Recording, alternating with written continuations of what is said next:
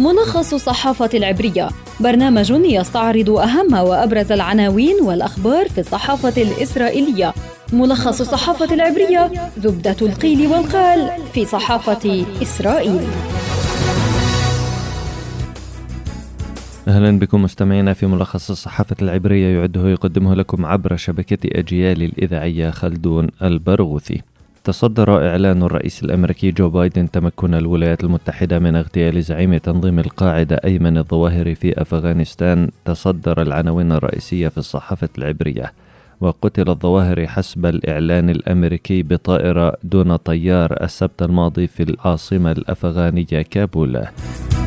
وإليكم مستمعينا أبرز ما جاء من عناوين أخرى في وسائل الإعلام العبرية. صحيفة هآرتس تكتب مقتل فلسطيني خلال اشتباكات مع الجيش في جنين واعتقال قيادي في الجهاد الإسلامي.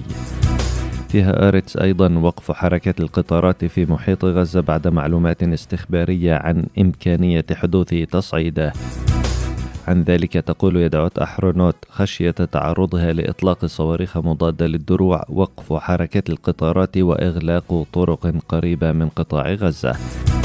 وإيتمار بن كفير يميل إلى التحالف مع سموتريتش في قائمة واحدة للكنيست تقول يدعوت أحرونوت في صحيفة معاريف بعد اعتقال قائد الجهاد الإسلامي في الضفة بسام السعدي إغلاق طرق وتغيير حركة القطارات في محيط قطاع غزة. عن ذلك تقول القناة الثانية عشرة قتيل فلسطيني واعتقال شخصين خلال عملية للمستعربين في جنين. في موقع والله وزير الخارجية الأمريكي أنتوني بلينكين يضغط على بيني جانتس لإنهاء التحقيق في مقتل شيرين أبو عقل في أسرع وقت ممكن وفي القناة الثالثة عشرة إيران تحتج لدى مجلس الأمن بعد اعتراف رئيس مجلس الأمن القومي الإسرائيلي عن تنفيذ إسرائيل عمليات على الأراضي الإيرانية.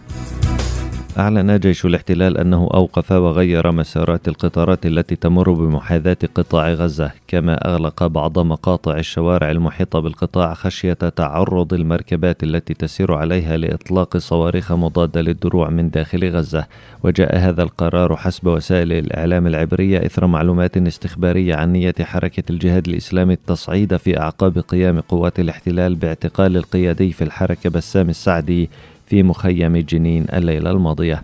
وقالت مصادر عبرية إن وحدة من المستعربين اقتحمت المخيم واشتبكت مع مسلحين فلسطينيين فيما أصيب السعدي بجروح طفيفة بعد هجوم كلب من جيش الاحتلال عليه خلال عملية اعتقاله.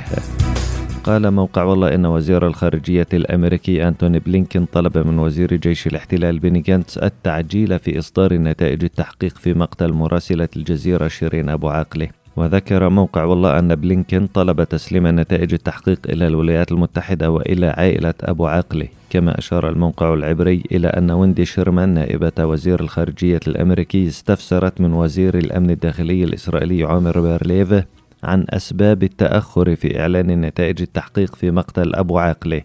وأشار موقع والله إلى أن الإدارة الأمريكية تتعرض لضغوط من قبل عدة أعضاء في مجلس الشيوخ لاتخاذ خطوات إضافية تجاه جريمة قتل أبو عاقلة كما أن عائلة أبو عاقلة طالبت الخارجية الأمريكية بضرورة أن تقوم الإدارة الأمريكية بالمزيد من الجهود لضمان إيقاع المسؤولية على من قام بقتل شيرين نهاية حلقتنا من ملخص الصحافة العبرية أعدها وقدمها لكم عبر شبكة أجيال الإذاعية خلدون البرغوثي. تحياتي إلى اللقاء.